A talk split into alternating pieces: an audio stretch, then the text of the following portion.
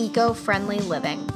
For a lot of people out there, it can seem like a daunting task, one with so many options and paths that you end up feeling overwhelmed and confused instead of inspired and ready to take action. It's hard enough living life today without adding another thing to your plate. That's why I'm here to help. I'm here to pull you out of the societal norms of materialism and overconsumption. I talk about sustainable living, but also things like motherhood, mindfulness, and intentional living. Things that overall help you live a happier, simpler, more eco friendly life by making small changes in your habits, mindset, and home. This is Kayla Rogers, and you are listening to the Unrooted Mama Podcast. Hey guys, thank you so much for tuning into another episode of the Unrooted Mama Podcast. So, today I want to talk about something that I think a lot of people out there are struggling with, or should I say, I don't think, I know, I've heard people talk about struggling with this. It's something that I personally have struggled with too. And if you're someone who has you know, been very passionate about climate change and the environment, chances are you have struggled with this or you might be struggling with it currently. So, with the latest IPCC report that came out and a lot of news headlines that are you know, just pretty much blasting how doomed we are when it comes to climate change and global warming. A lot of people today are experiencing what we know as eco anxiety. Also, things like eco guilt, eco doomism, like all across the board, there are just so many negative emotions right now when it comes to the environment. And especially, like, again, with all the scientific evidence coming out that shows, you know, how bad we've let climate change get and the predictions for the future. So, today I'm going to be talking about tips that will help you ease eco anxiety. Now, again, I know it can be very hard, and this is a little bit different, like, especially if you're someone who's lived through the long term effects of climate change, like if you're someone who has been through the rough wildfires or hurricanes or displacement due to climate change, obviously your anxiety is going to be a lot more heightened than the average person's. But even if you've just read the headlines from afar about climate change and you haven't really had to live up close and personal with some of its long term side effects, there's a really good chance that you have dealt with eco anxiety too. It's literally just the feeling, the negative feelings that come up, like the feelings of helplessness and fear when it comes to global warming. So, I have five tips that really help me ease eco anxiety for myself. And I think that they could help other people out there too. So I'm just to dive right in. Tip number one is to recognize that you are not solely to blame. The weight of climate change does not fall on your shoulders. I know, especially with the media, we can get really, really caught up with placing blame on like people who use plastic and people who go get takeout and, you know, people who still get straws at Starbucks or, you know, plastic bags at the store. Whatever it is, there's a lot of guilt tripping when it comes to eco friendly living. And that's something that I really try to stay away from on my podcast. I always focus on, you know, progress over perfection and making one small change at a time, not stressing yourself out by trying to do everything. But again, really, there's a lot of guilt that goes on when it comes to even looking into eco friendly living. I think a lot of people are under the impression that unless they go completely zero waste and vegan and all of this other stuff, that nothing they do will make a difference. And it really just makes you feel guilty about climate change. And that feeling alone makes eco anxiety like 20 times worse. So, when you realize that it is not you who's to blame for climate change and that you do not need to feel guilty for anything, that help at least personally for me that helps me. I've said this a few different times in the podcast, but in case you haven't heard it yet, 100 companies are responsible for 71% of global greenhouse gas emissions. So, 100 companies are literally responsible for almost three quarters of all of the greenhouse gas emissions that are produced globally.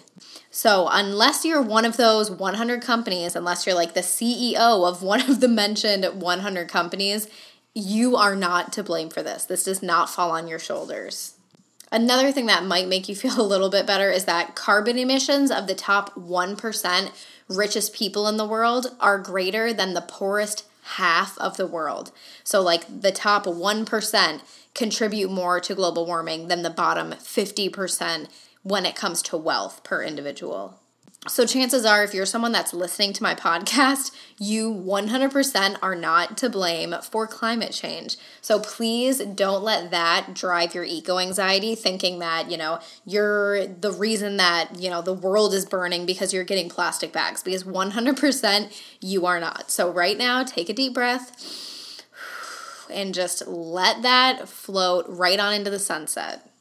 The second tip to help with eco anxiety is to take a stance on it. I think a lot of people let eco anxiety freeze them and they see these headlines, they read all these news articles, and it's so scary that they just put up a wall and they shut down and they just try not to think about it, right? You like they move it to the back of their minds and you know, oh, if I don't acknowledge it, then it, you know, it doesn't exist. And in my opinion, that makes it even worse because it's just always looming there in the back of your head. So really like take a stance against climate change and make some noise, you know, share with your friends and family, share on social media, you know, whatever you do that makes you feel like you're doing something productive in terms of getting the word out there about climate change. Tip number three is something that this entire podcast is pretty much based around, but it also really, really helps me when it comes to eco anxiety, and that's making small eco friendly changes in your life. In my opinion, I know that like switching to reusable bags alone is not going to stop global warming, right? A lot of people use that argument. They're like, well, you know, it doesn't matter if you do this, this, and this, it doesn't make a difference in the long run. And I don't really, you know, people can think that if they want to, but for me personally, making these small changes in my life, even if in the grand scheme of every single person throwing all this stuff away, if it doesn't make that huge of a difference, to me, it makes a difference. And to me, it makes me feel better. And it makes me feel like I am doing something positive to reduce my waste and reduce my overall environmental impact. So if you're like me and it makes you feel positive about the environment, it makes you feel good knowing that you're doing something that will make a difference, even if it's just the slightest bit of difference, get out there and make those small eco friendly changes. Because for me, this is probably the most important part of easing my eco anxiety is doing things that I can do on an individual level that really help me feel empowered in my eco friendly ways. And if this is the first episode you're listening to by me, just go through all of my other episodes because I have so many tips that will help you live eco friendly by making small changes in your life. There are so many different things that you can do that will help you feel empowered and like you're on the right track when it comes to eco friendly living. So, the fourth tip that I have is to connect with like minded individuals, whether that is finding a local climate change justice group in your area that's like local to you that you can go meet up with, or if it's joining a Facebook group online or, you know, whatever that looks like for you, find a community of other people that are also passionate about the environment and you know trying to make a difference when it comes to climate change and their environmental impact and connecting with those like-minded individuals really gives you this sense of community and at least for me it's been a very powerful tool in easing my eco anxiety and the last tip that I have is to get out in your community and do something positive for the environment. For example, you know, hosting a trash pickup in your neighborhood, you know, trying to help at a community garden, or if you don't have one, figuring out if you can make a local community garden. Just something that lets you connect with the people in your neighborhood, in your community, and doing something for the environment. So, all five of these tips are things that can help you reduce your eco anxiety and this just overwhelmingly negative feelings that come up when you think of climate change. Also, if you're listening to this and you need a little bit more of a pep talk, just you know, that will help you get out of this eco anxiety, go listen to episode 30. And it's where I talk all about the importance of keeping a positive mindset when it comes to eco friendly living. But all in all, the overall message that I want to give if you're listening to this and you have a lot of fear that comes up when you think of climate change, you know, take these five tips but also, again, just realize that it doesn't fall on your shoulders and let that weight you know, let it drop, you know, on the floor, let it float back up into the sky, whatever helps you vision, you know, letting this not be on you anymore because it really is not on you.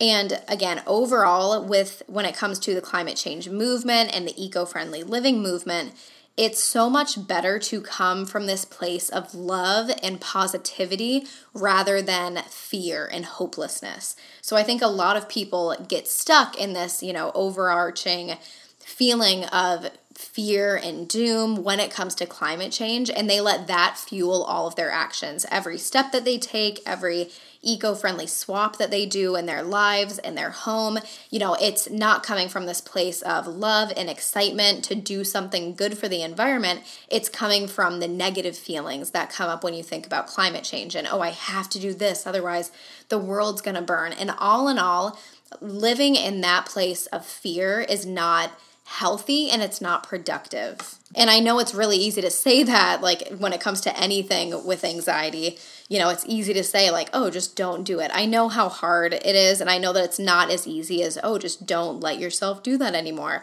But, like, really just try to shift your mentality when it comes to the environment. Don't think of it as, you know, oh, the whole world is ending and, you know, we're gonna, the, the oceans are gonna rise and ev- this, all this stuff is gonna happen. Like, don't let those thoughts pile up. Just think of it as, you know, we need to protect our earth. We need to do better for the environment. We want to do whatever it takes to keep our earth healthy and clean and in the best shape possible because when you're operating from that place of love and positivity, it's so much more powerful. And just overall, every change that you make in your life, every sustainable swap that you buy, when you come from this place of positivity versus fear, it's, in my opinion, it's such a better experience and it makes the whole thing so much more lighthearted and enjoyable. And I'm not saying don't take it seriously. Obviously, climate change is a huge issue and we should be taking it very seriously. But again, if you're not the head of one of those 100 companies that's you know responsible for 71% of greenhouse gas emissions then you don't like you know you don't really need to take it that seriously you don't need to live by all of these super strict rules you don't need to you know be super hard on yourself when it comes to this because it, it, in the reality is it's not your fault. So, yeah, I hope that this helps you a little bit. I hope that you take the five tips that I gave you and apply at least some of them into your lives, especially if you are actively experiencing eco anxiety. I hope that you can take these and apply them to your life, and I really hope that they make a positive difference for you. So, thank you so much for tuning into this week's episode of the Unrooted Mama podcast. If you're trying to make sustainable changes in your life, but you don't really know where to start or you don't know what your next step should be, go and get my Unrooted Living Guide. It's completely free and it's just a bunch of tips that I have for getting started with eco friendly living and some of my favorite sustainable swaps. Again, it's completely free. It takes like two seconds to sign up. So go to unrootedmama.com slash guide and you can get that for free today. Thank you so much for tuning into another episode of the Unrooted Mama podcast, and until next time.